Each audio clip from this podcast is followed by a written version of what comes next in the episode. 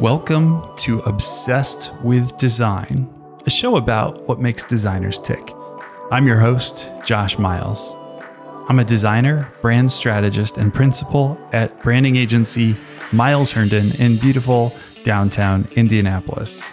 And if we're being honest, it's been raining here for like the last three weeks straight, so I'm thinking about buying a boat. Today on Obsessed with Design, we've got a special rebroadcast with Matt Stevens, who is an illustrator and designer, talking about his project, The Rookie Handbook, working with former NFL players to create and design a really cool product. Over the next few weeks, we're going to be launching season two of Obsessed with Design. So look for some new bells and whistles, as well as some incredible conversations with a few people that I know that you're going to enjoy listening from. So without further ado, please enjoy my conversation with Matt Stevens. All right, guys, today I am very excited to welcome designer, illustrator, speaker, and creative tinkerer from the design office of Matt Stevens. From North Carolina, it's Matt Stevens himself. Matt, thank you so much for being on Obsessed with Design. Hey, Josh. Glad we could finally get together and make this happen. Glad to be on. Yeah, awesome. Well, um, you've been a busy boy, so I'm glad we finally were able to chase down this chat. And uh, Matt and I met a few uh, months back when you were here last year for our local AAF chapter, uh, which was a really cool talk. So are you, are you doing much of that these days, out speaking or attending conferences? Um, I really do enjoy it. I'm trying to be a little choosier about doing it just because it's, you know, it's fairly time consuming. I, I, wish I had just sort of a stock talk that I always gave. That would probably be smart, but I, I, I find myself trying to um, tinker and reinvent my talk when I give it. So you've got the time of putting that together and changing it and updating it and so I, re- I really enjoy it. I'm trying to be a little more selective about it. Um, and it's not something that I heavily pursue, but um, I think I really, I love speaking to chapters. I think the conference experience um, is something that I'm probably trying to explore a little more and try to stress that mm-hmm. uh, because I find that, you know, I have more time. The speaking to chapters can definitely be kind of a kind of a whirlwind and um, you're kind of there and back within a couple days. So uh, I enjoy both, but I'm really trying to focus more on conferences because I get to be there a little longer. I get to enjoy the conference, and it's you know makes it a little more worth it with time away from family and time away from work. So I love doing it, but I, I guess long long answer. I'm I'm just trying to trying to be a little more selective about it. I think. Yeah, absolutely, and I totally understand that. You know, a lot of the the people that we've talked to uh, over the first couple months here on Obsessed with Design, we've dug into a little bit of their origin story. And I would say if I had any common threads, the thing that I hear the most is, well, you know, I always liked to draw growing up, and that's how I got into it. So I'm curious to hear what your origin story is and how you got into doing design professionally. Yeah, I would say um, my experience is very similar to that. I didn't have a whole lot, you know, no one in my family was an illustrator or a designer. My father passed away when I was fairly young, but he was a pharmacist, but was a guy that was always had these crazy little projects going and and did a lot of craft kind of stuff and he built Volkswagens and he was always doing weird things with those and so I think that sort of uh, creative bent was there. I had two older brothers that started out in art, but they ended up going into different fields. And so I was kind of the one that sort of stuck to it. Um, I would say, you know, maybe that's something unique for me is I remember um, probably I guess it would probably be like middle school. There was a logo design contest, and I remember not really understanding the concept of what a logo was. I may have been a little younger than middle school. And I just remember that being really interesting to me the idea of not necessarily painting a picture or drawing a drawing, but the idea of creating something with image and text that kind of represented something I thought was really interesting. So that sort of got me in thinking about the idea of back then we called it commercial art. Um, that got me thinking about that. Um, and I think that just kind of put the seed there that, you know, I never really wanted to be a fine artist. I like the idea of trying to condense and compress uh, other people's messages and kind of interpret them in a visual way. I remember early on just having a real sense of that. Um, I used to play paper football with like the neighbor kids, you know, on the big dining room table. We'd fold up the little triangular paper and we would always pick our teams and we would spend hours making the posters and designing our players' uniforms. And so I was just really early on very interested in kind of that side of things, sort of creating visuals around the things that I was interested in. Uh, so that was that was probably in addition to being one of those kids that just kind of drew on every scrap of paper and did all that stuff, I think I had a strangely somehow had an idea of what graphic design was back before I really could verbalize what it was. So then, did you jump into doing your own thing like right out of school, or did you go work other places, or what did that timeline look like for you?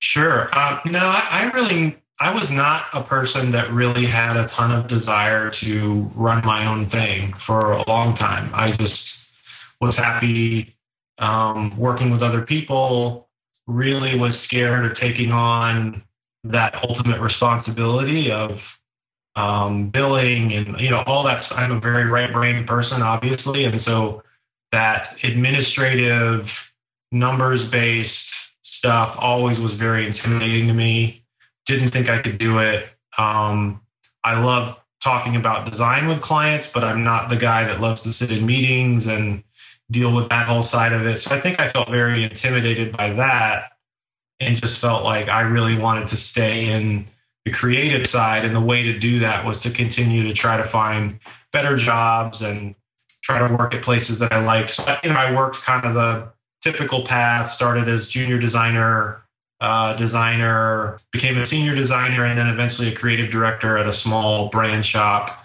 I think at our biggest, we were about 12 people. And I was very much a hybrid kind of designer director. I still did a lot of design myself. That creates its own set of issues and problems. But because of our size and because of my desire to continue to do the work, that's what I did. So I was I directed a small team. I did some of the design myself and then it was kind of out of necessity. I, you know, I was in my late 30s and continuing to kind of need to make, you know, a certain level of income with three kids and just kind of started doing some freelance on my own, kind of as an outlet. Um, and many of those projects got some traction online. People started to notice that. That started to lead to freelance opportunities. And then ultimately, I had kind of this perfect storm of things were kind of going in a direction I didn't like at my previous job, at my last job. Facebook, who I had been freelancing with for about a year and a half, they didn't even know I had a full time job. They thought I was a full time illustrator. they asked me to come out and basically it was going to be an extended job interview. Uh, and I was also at the time working with JJ's Red Hots, which was a, a restaurant startup and they wanted to put me on retainer for about six months. So it was kind of like, all right, I've never like wanted to do this thing, but if I'm ever going to do this thing, I'm not going to get a better opportunity than now. And I'd gotten to the point where I wasn't really loving my job and I just got to the got to that point where I was like, well, I have to take a risk. So I went out to Facebook for three months. Um, I'd fly back every couple weeks, so my family kind of remembered who I was. And um, it was a really exciting, very difficult time. I was doing Facebook all day as if I worked at Facebook, and then I was working on this restaurant nights and weekends. Uh, so it was a crazy couple months. Ultimately, decided I did not want to take a job uh, out there, more so for family reasons than anything else. I just, you know, have a lot of family here on the East Coast, and that's important to us. And so I, that's when I took the plunge is just trying to make it, make a go of being on my own. Cool. So how long has that been now? Uh, it's been just about four years. Very yeah. nice. And then is it, uh, is it just you in the office of Matt Stevens at this point? It is. It is me. Uh, it's me, the dog occasionally. I've been kind of a wandering nomad as far as office space. I, I have a nice space at home and I have in my four years, I have worked in four different offices. Um, and that's we can get into that if you want to, but um, so that's that's kind of what, what I call home. Um, and uh, I do not have any employees. I've toyed with the idea of bringing on someone kind of entry level. I think the struggle for me is that I do so much illustration um, that that's hard to have somebody help you with that. Yeah. Uh, so every time I get to the point where one of my design projects kind of grows and it's like, oh, it'd be nice to help have some help with this, then I realize that you know I have so much illustration. It's just yeah, uh, I haven't quite figured that out yet. I do farm some things out as far as you know if I'm doing a, a brand project that has a big web component to it, I'll bring in a web designer or developer, uh, or if something needs a particular kind of illustrated approach, I have brought in um, I've worked with motion designers before, doing some animated things, and I'm actually currently partnering with another illustrator on an identity project. So it's mostly me. Cool. All right. So that tells us a little bit about kind of uh, your your employee base at least. So maybe you can tell us a little bit about as a solo designer and illustrator, like how you spend your time, how much of it is administrative versus how much are you actually you know in the software doing illustrations or you know sketching stuff out by hand what's your what's your day usually look like um, i mean i think that's one of the good things one of the things i enjoy about being on my own I, I do think that most of my time is spent doing the work or things really closely related to the work you know i think uh, as i mentioned before i don't think the admin side is a strong suit of mine but I think it's just about having some discipline and staying organized. So I really honestly don't spend probably more than an hour a day doing stuff like that. Uh, mm-hmm. I think, you know, probably three quarters or more of my time is spent the stuff if I'm not procrastinating, three three quarters or more of my time is not you know is focused on work or work related things and so I, for me that's part of the beauty of it i think most of the meetings i have are very essential i don't find myself in a lot of meetings to have meetings um, and i work remotely on most of my projects which might be some of the reason of that you know there's i've definitely had some agencies that have tried to plug me into things that just weren't probably a good fit or didn't make a lot of sense for me. Uh, and I, I think the couple of times I've done that, I've found those to be less efficient. I don't really know why. But um, yeah, most of my day is, is definitely spent doing the work or trying to stay inspired or talking with other designers. I don't do enough of that, but that's something I really try to do.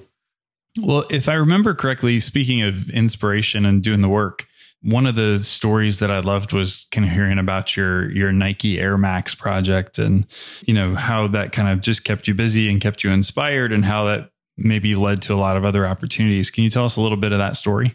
Yeah, so I started that um, back when I was still creative director at a um, at the last job I worked, and it was really born out of a desire to try to do more illustration. At the time, I wasn't doing much illustration um, if any at all. And one of my struggles when I was an illustrator back in school, this will age me a little bit, but um, I worked in traditional media and I never really found that, I've never really found the medium that I loved or that I felt like really complimented me as an illustrator.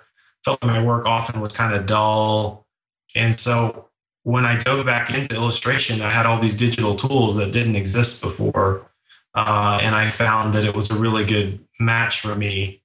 And so the Nike project was me just kind of going, I just want to find something that I can sort of guinea pig on. And I want to find an object and I want to redraw it and really try to explore style, it was really in the beginning it was more about exploring style than exploring concept because i just want to try all these different things with these new tools that i have never played with and so that's really really how that started and and to be honest i did not have a master plan to do 100 of them or 50 of them i think i found the um, the response that they were getting was really what was driving me. I found that people were very enthusiastic, people really liked them.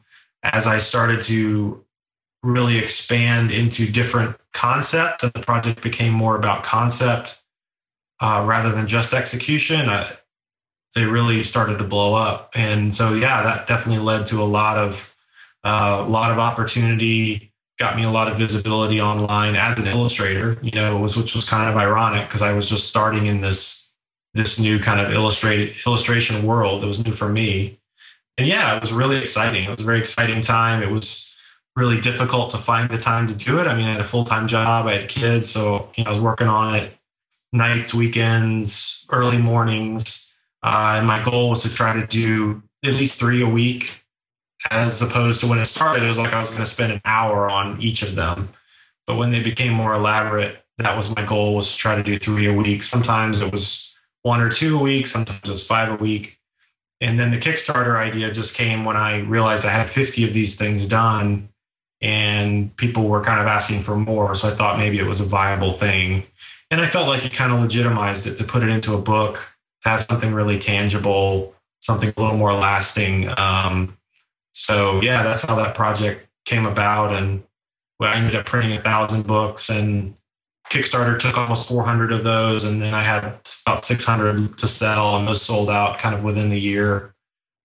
And yeah, it was, it was awesome. It was definitely a huge part of kind of opening the door to a lot of different things for me.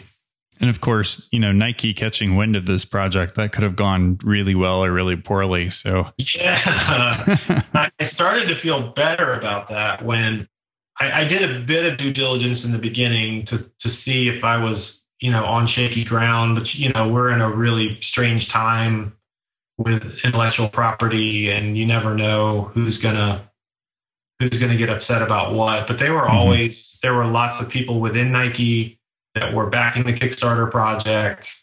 I got a lot of emails from people within Nike, just really nice, sort of reaching out, hey, I love the project. So that started to make me feel a little better about it. And then um, ultimately, I, you know, people kept saying, I can't believe Nike hasn't looked you up to do something for them.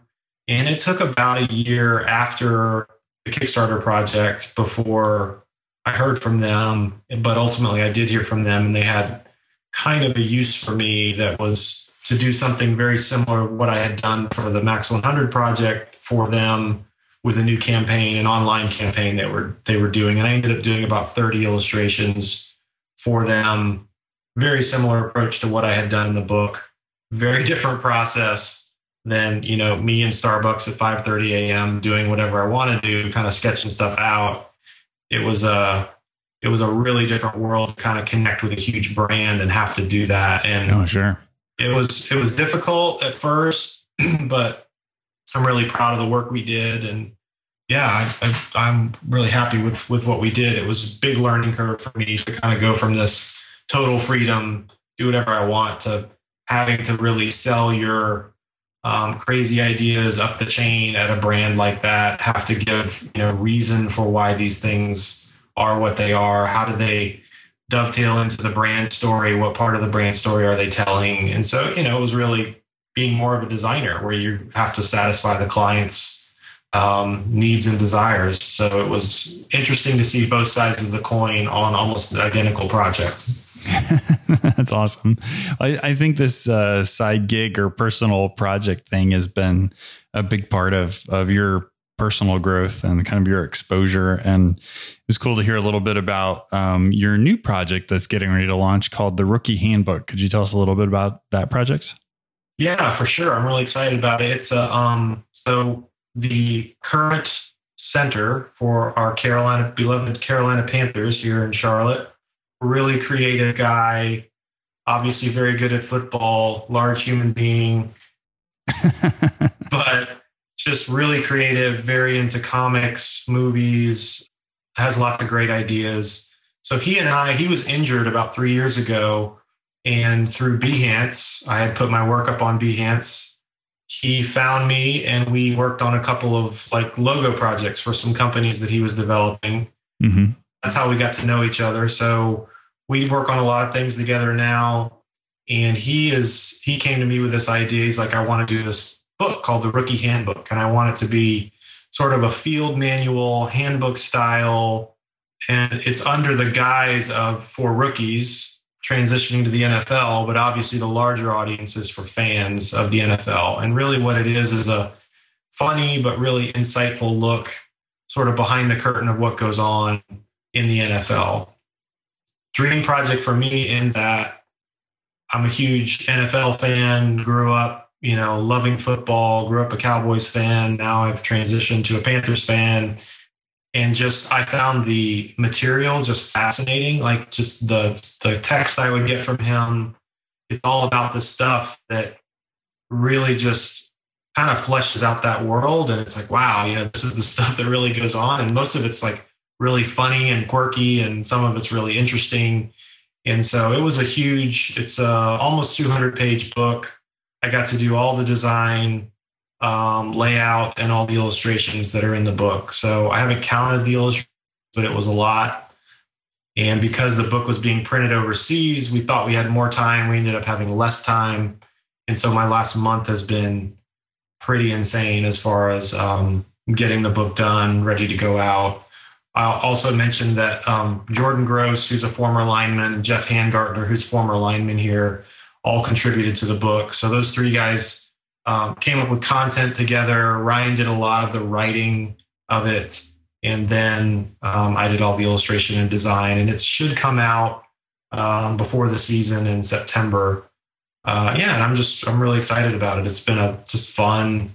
It's felt like a a side project, but it's actually a real project, which is, you know, that's the dream. Yeah. Nice. The publisher has been very supportive. We're working with Regan Arts and they haven't changed the lick of my art, which has been nice. Um, so yeah, it's been it's been really fun. I'm I'm looking forward to it and hope the book does well. Yeah, congratulations. We'll have to um, link up to wherever we'll be able to find that in the show notes.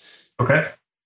So, what else do you have going on right now? I'd imagine as that's winding down, there's other crazy things happening at the same time. So, what are sure. what are some of your favorite things to work on these days? Yeah, I did. A, um, there's a conference down in Memphis called Creative Works, and the guy that started that, his name is Josh Horton. Uh, he's also a creative and works down in Memphis, Tennessee. And he brought me in on a project for a the oldest craft brewer, the craft brewery scene down there is fairly young. I think these guys started in 2006, 2007. They're called Ghost River Brewing. Mm, yeah. Um, but I got to work on that with him. So complete rebrand, all new packaging. It, I've actually had three failed brewery projects for that, where I've I've done all the work. The project is basically done. I've been paid. Nobody ripped me off. Mm-hmm one reason or another, they never happened. Um, and so I've, you know, all designers want to do gig posters in breweries. I think that's at least the way I am. or CD packaging if you're, you know, grew up in the 90s. So, uh, so it was really exciting to get to do a project. Josh and I just creatively really meshed well. He served as creative director, client liaison. I worked remotely as designer, and we it was a very collaborative experience. It was I'm really happy with the results. Um, that should start popping up more so in the next couple months. But all most of that work is done. We're doing some stuff for the space right now. We're dealing with signage, um, tap handles, all that stuff, and that's just you know that's what I love about brand projects. That's what I love about identity um, is getting to do lots of different things within a within an identity project. That's one of my favorite things to do. So that's been really fun. I still do lots with Facebook. I've been working with their ads and pages team, um, helping to kind of do a audit on what their current illustration style is, which I've done a lot of that illustration over mm-hmm. the last couple of years. It's been a little bit by the seat of our pants, and now we're really taking a step back and going, all right, how do we define a more consistent, more on brand look for the ads and pages team. And that's been really fun. I'm, it's kind of combining my love for brand and identity with illustration because you're really, how do we interpret this brand in a visual way through illustration? That's been fun. Um, the rookie handbook's been great. I've actually been uh, through Ryan. He started a uh, movie production company out in LA. They're part of Legendary Pictures, actually uh, within them, smaller division, and he's pitching a pitching and developing a ton of really interesting uh, movie ideas. And so I'm kind of getting exposed to that world a little bit. I love film, love movies, and um, I'm working on a lot of sort of blue sky concepts on pitching these movies. So these movies start as ideas, they get a writer, and then they have to pitch these ideas around. Mm-hmm. And how do they do that? So is the audience like the different studios, or is are these funders, or who who's the pitch directed towards?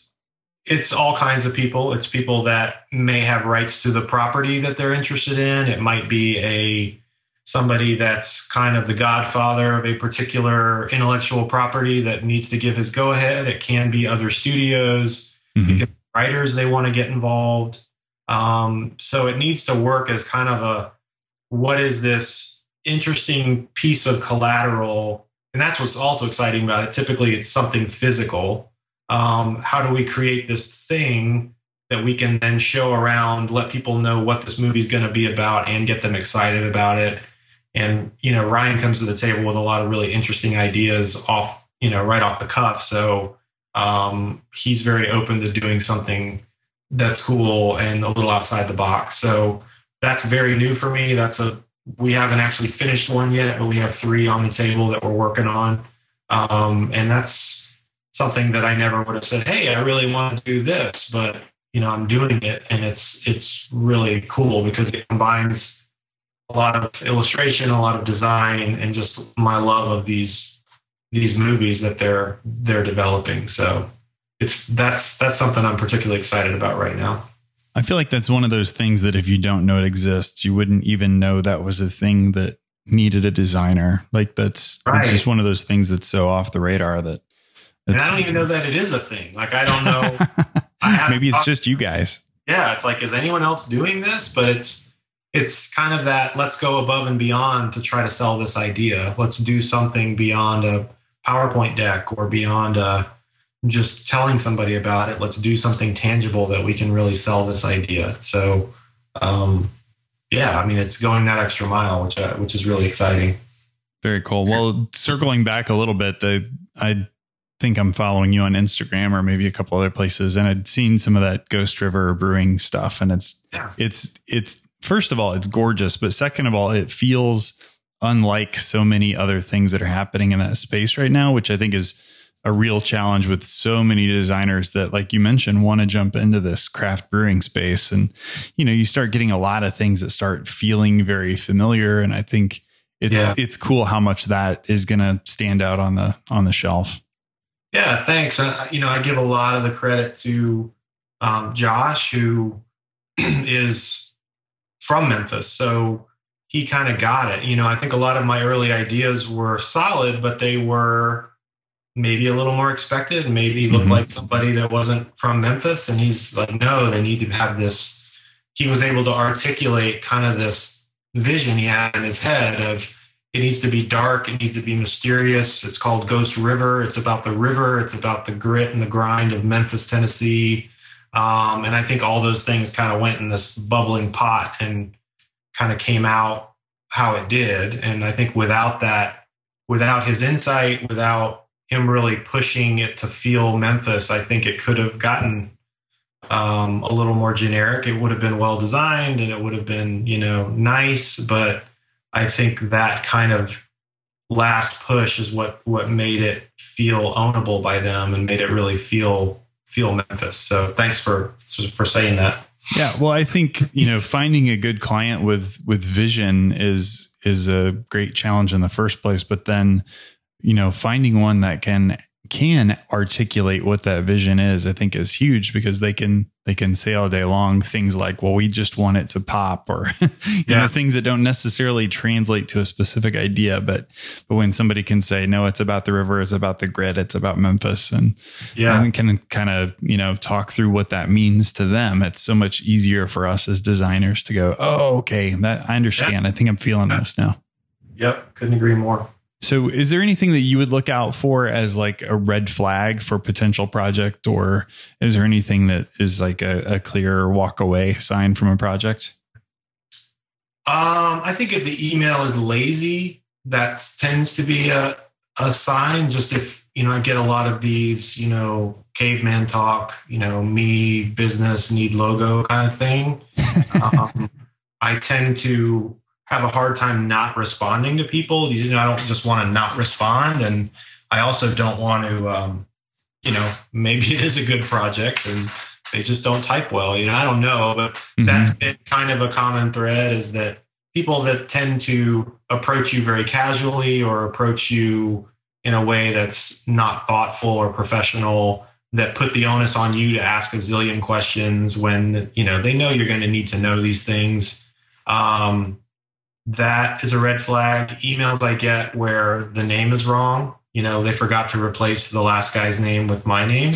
Right. um, that's pretty obvious one. Um, you know i think the asking if it's a new client that i haven't uh, don't know a lot about is not with a brand i've heard of that kind of thing i think that asking for a deposit up front really weeds out some folks that may be a little sketchy um, oftentimes I think secondhand referrals can be dangerous. I don't think that's always the case, but say, you know, I've got a friend that does a great style and this client's looking for that style and they go to him and he's busy and can't do it. And he says, and they're like, well, do you know anybody? And then he'll refer them to me and a couple other folks. Mm-hmm. Um, you know, I've gotten in the situation where they don't really want me. They just want kind of a body. You know, they want a person. Right. They need some hands. Right. And that's, you know, that's, I'm not going to say that never works out, but I think the projects that go the best is when somebody has found your work and likes it or um, is referred to you directly because someone you've worked with, you know, has really talked you up. So I think the more direct the referral, that tends to go better. If it's kind of like, hey, I I heard that you live close to me and I need a designer. You know, that that can be a little sketchy at times. Those are probably the biggest red flags as far as, you know, just initial contact that I get. And most of my initial contact is is through email. Sure. Well, where do you think your best clients come from? Do you think it's some of those more self-guided projects or do you think it's something else? I don't know. I, I mean, I think it's fairly random. I think I think for me, it's it's the the idea of getting your work out there and getting work that is like the work you want to do out there um, has led to probably the best ongoing clients. My initial connection with Facebook was through the Max 100 project. My initial contact with Ryan, who I've done the book project, who I've done tons of things with, um, was because I had put my work up on Behance and I did this very weird kind of. I really liked it, and a few other people liked it. I did this series of illustrations called Junk Drawer, and I had this idea of, you know, could you identify these pop culture icons through the stuff that's just in their junk drawer at home? I, I had done one about Batman, put that work up on Behance. Ryan's looking, he sees it, the company he's starting is comics related. He's like, oh, this guy understands comics or at least knows the characters. So, um, and then JJ's was a very similar story. They're still a really good client for me.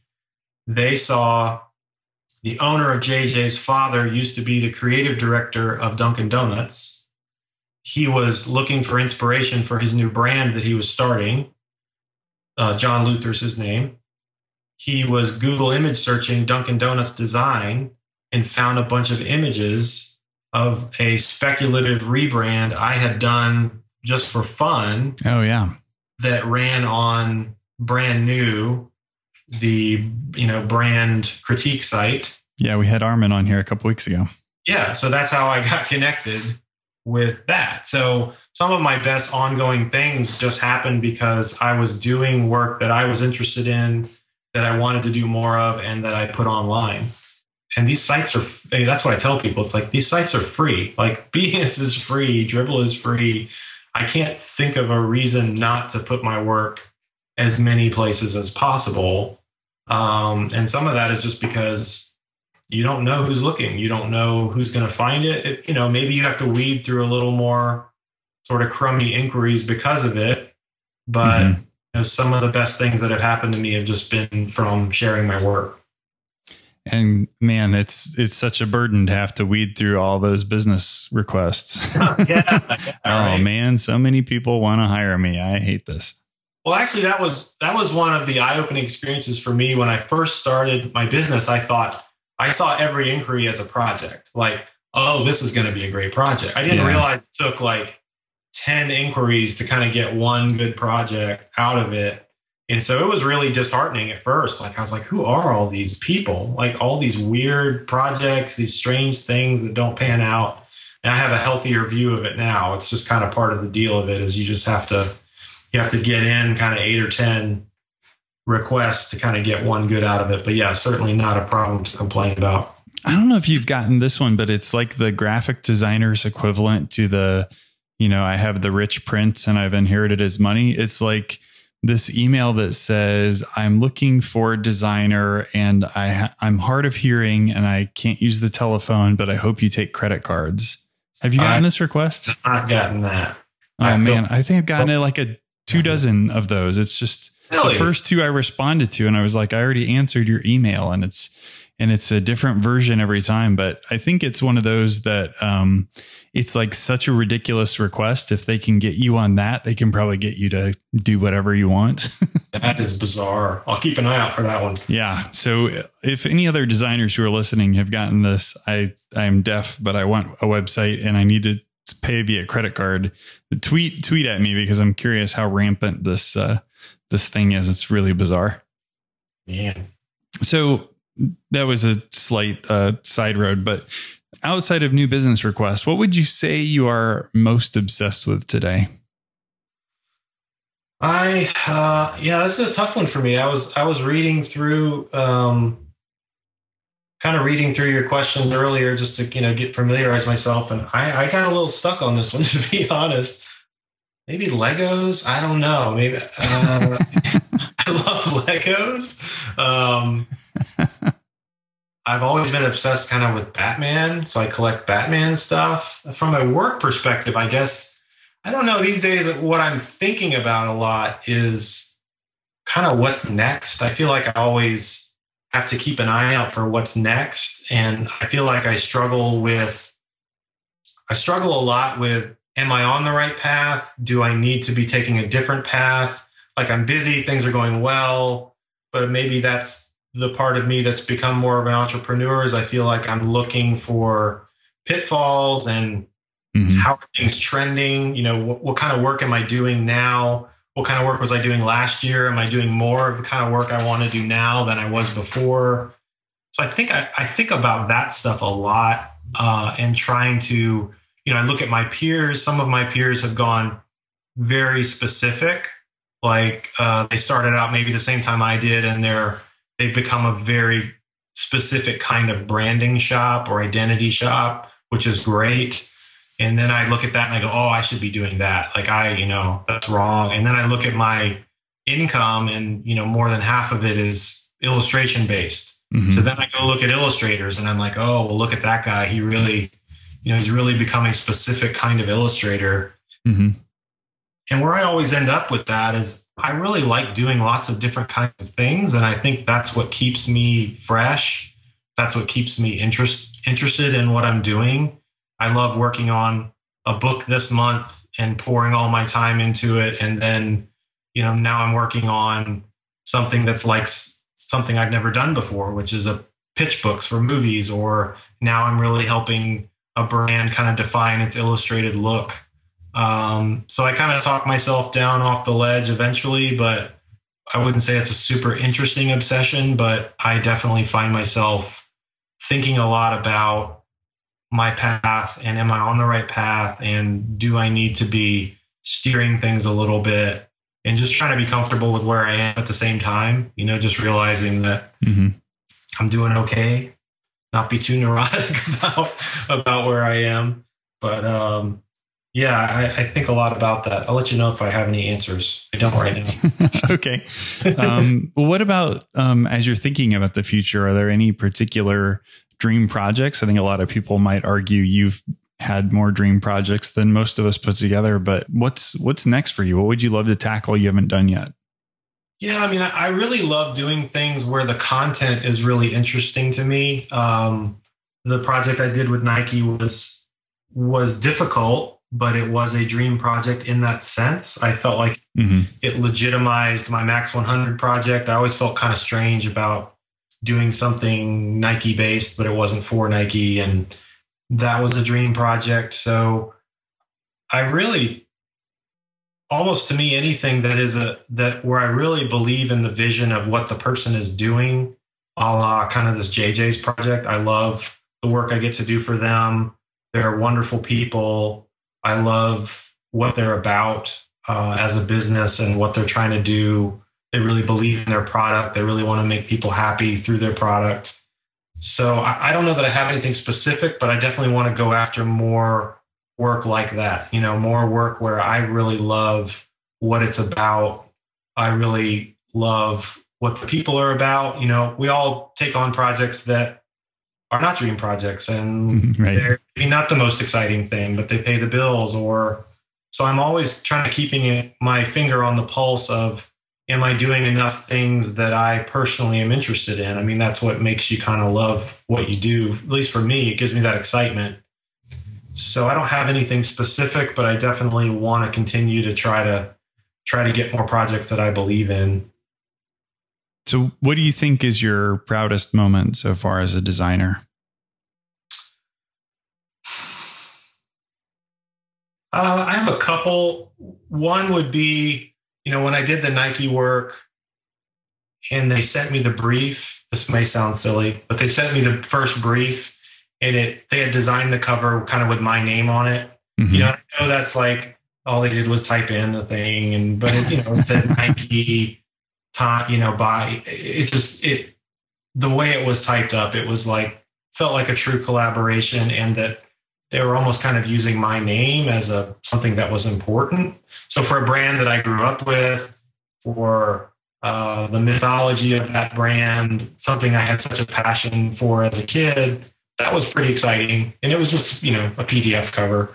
Um, and then to see my work online, uh, the way that they featured it during that time was pretty exciting. That was, you know, that felt like it kind of cemented for me that all this work that I had done on this shoe project, which at times I have to admit, when I was in the middle of it, I'm like, this may be the dumbest thing ever, right? You know, I'm drawing the same shoe a hundred times. At times it seems so brilliant. And then there are times it's like, this is so dumb. Like what what am I doing? And I think anybody that kind of pushes themselves creatively or takes a risk, you have those moments where you're like, this is this might be really, really stupid. And so, you know, sacrificing all this time and working on this it's a shoe. You know, I've tried, I've had to try to explain this project to people, and it's not something you can explain and not sound like an idiot. Like it's the hardest thing. Like I drew a shoe a hundred times, but to have that kind of lead to something with a brand of that caliber that you know that felt i was really proud of that because it was like okay it wasn't the stupidest thing ever. Like somebody else saw value in it. And so that kind of positive feedback. I think the other thing that's an ongoing proud moment is that I'm able to have a life doing this, you know, that I'm able to make enough money for my family, that I'm able to um, kind of wear what I want to work. I know that sounds silly, but I'm in Charlotte. It's, we're a banking town. Everybody's wearing the khakis and the polos and the mm-hmm. loafers, you know, which is fine. But it's like I don't, if I don't fit that mold and there's something that I take pride in that I get to do kind of this weird thing in this town that doesn't necessarily embrace that.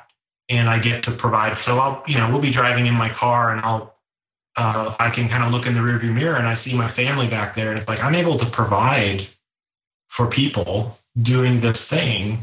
Um, and that's a very kind of humbling, very grateful moment uh, for me to, to to say that to say I, I, actually really like my job and I actually get to make enough money that we all get to eat and have clothes and a house and that's a that's a real ongoing thing for me.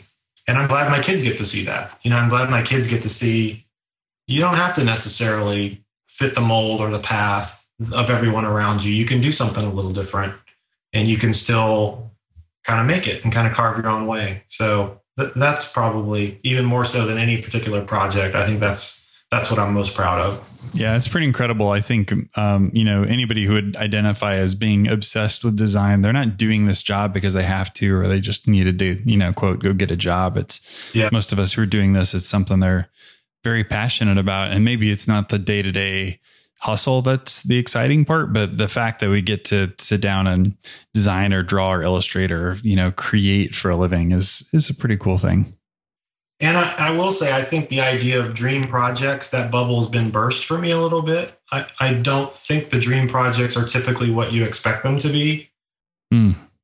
i don't think the dream projects from the outside always end up being the dream projects like the nike project was great but it was hard. Like at the time, it was really, really hard because it was not what I expected. It was harder than I expected. It was different than I expected. You know, even a brand like that that produces such amazing things. I mean, they deal with you've got imperfect people trying to get together and accomplish something. Yeah. You know, that's the reality. You've got um the, it's going to be broken at certain phases and it's not going to work the way we want it to and so I tend to I don't know if I have a healthy cynicism or maybe I'm cynical. I don't know. Uh, hopefully it's healthy, but I don't look at things the way I used to in that, oh, this is the thing that's going to make me happy or this is the project. Um, I go into it with high hopes and some of the ones that I think are going to be the, the best end up being the biggest pain. And some of the ones that I did not expect uh, or didn't see coming, those end up being the best and they may not pay the best but they they end up being the ones that are the most satisfying well matt we've dug into so much good stuff today. You might be the first one that i invite back for part two because we've got so many more questions that i'd love to dig into at some point. But before i let you go what do you think the best piece of advice is that you've either received or your favorite piece of advice to give out to young designers? Uh, i would say the mistake i made was I waited a long time for somebody to come and hand me the kind of work that I wanted to do. Like uh, I'd look through communication arts or I'd look through look online and I'd think this is the kind of stuff I want to be doing. And I I kind of thought that I could I could align myself with the right people and and that would make that happen. Uh, and what worked for me, I'm not saying it's going to work for everybody, but I think it's important that you start doing the kind of work you want to do as soon as possible. Um, start being known for that. You may get a job out of school that you hate, that you're not able to do that kind of work, but find time and find ways to do that work so that your portfolio looks like who you are and your portfolio looks like the kind of work you want to be doing. And don't wait for someone else to hand you that kind of work. A lot of the early personal work I did, nobody paid me for that. You know, that mm-hmm. was I had to I had to make it up. Nobody handed me a project. So just figure out what you want to be doing and find a way to do it. And it might be a fight to have to do it, but um, if you really want to do that, you know, don't wait around. Just start uh, start making yourself look that way. I think there's so many students in particular who have stuff in their portfolio because it was a thing they did for class or it was a, yeah. a thing they got paid for. And, you know, I think that's great advice to, you know, only show the stuff that you want to do. If you, if you don't want to do that kind of work, then don't show it to us. yeah. And you may not have enough of it. So figure out a way to do more of it. You know, it's right. make it, you know, stay, keep, keep that school mentality going, even when you're out of school. Well, knowing that 75% of your time is spent designing and illustrating, I think I've probably already taken up almost 25% today. So I'm going to let you get back to your day. But um, before you go, tell our uh, listeners where they can go to check out more of your work and uh, sure. go to find some of your stuff. Yeah, I, uh, you can check out my website. It's hellomattstevens.com. I have a little store on there that I keep some stuff going. Certainly not trying to get rich, but just I like to produce real things and get them to people that want to have them. So I try to keep a decent um, amount of prints and different things going there. You're welcome to check that out. Uh, I'm on Twitter at Matt Stevens CLT. And that's pretty much it. hope to see you guys around on the internet. Well, awesome. We'll definitely link up to all of that on the show notes. And I appreciate you taking time to chat with me today. And thank you for being obsessed with design. Okay, guys, that is episode number 67 in the books. Please head over to obsessedshow.com for all of today's show notes. Tweet to at Obsessed Show or I'm at Josh Miles and let us know who you'd like to hear from next. Like I said at the top of the show, we're starting season two, so be sure to be on the lookout. Make sure you are subscribed in iTunes or your favorite pod catcher and uh, give us a rating or review while you're in there to help other people find the show. Obsessed with Design is a production of Miles Herndon, a branding agency in beautiful downtown Indianapolis. Our intro music is Matchbox Girl by Cassie Joe, and our show is always edited by the talented Jen Edds at the Brassy Broadcast Company. Visit brassybroad.com for more info. Thanks for listening. We'll see you next time.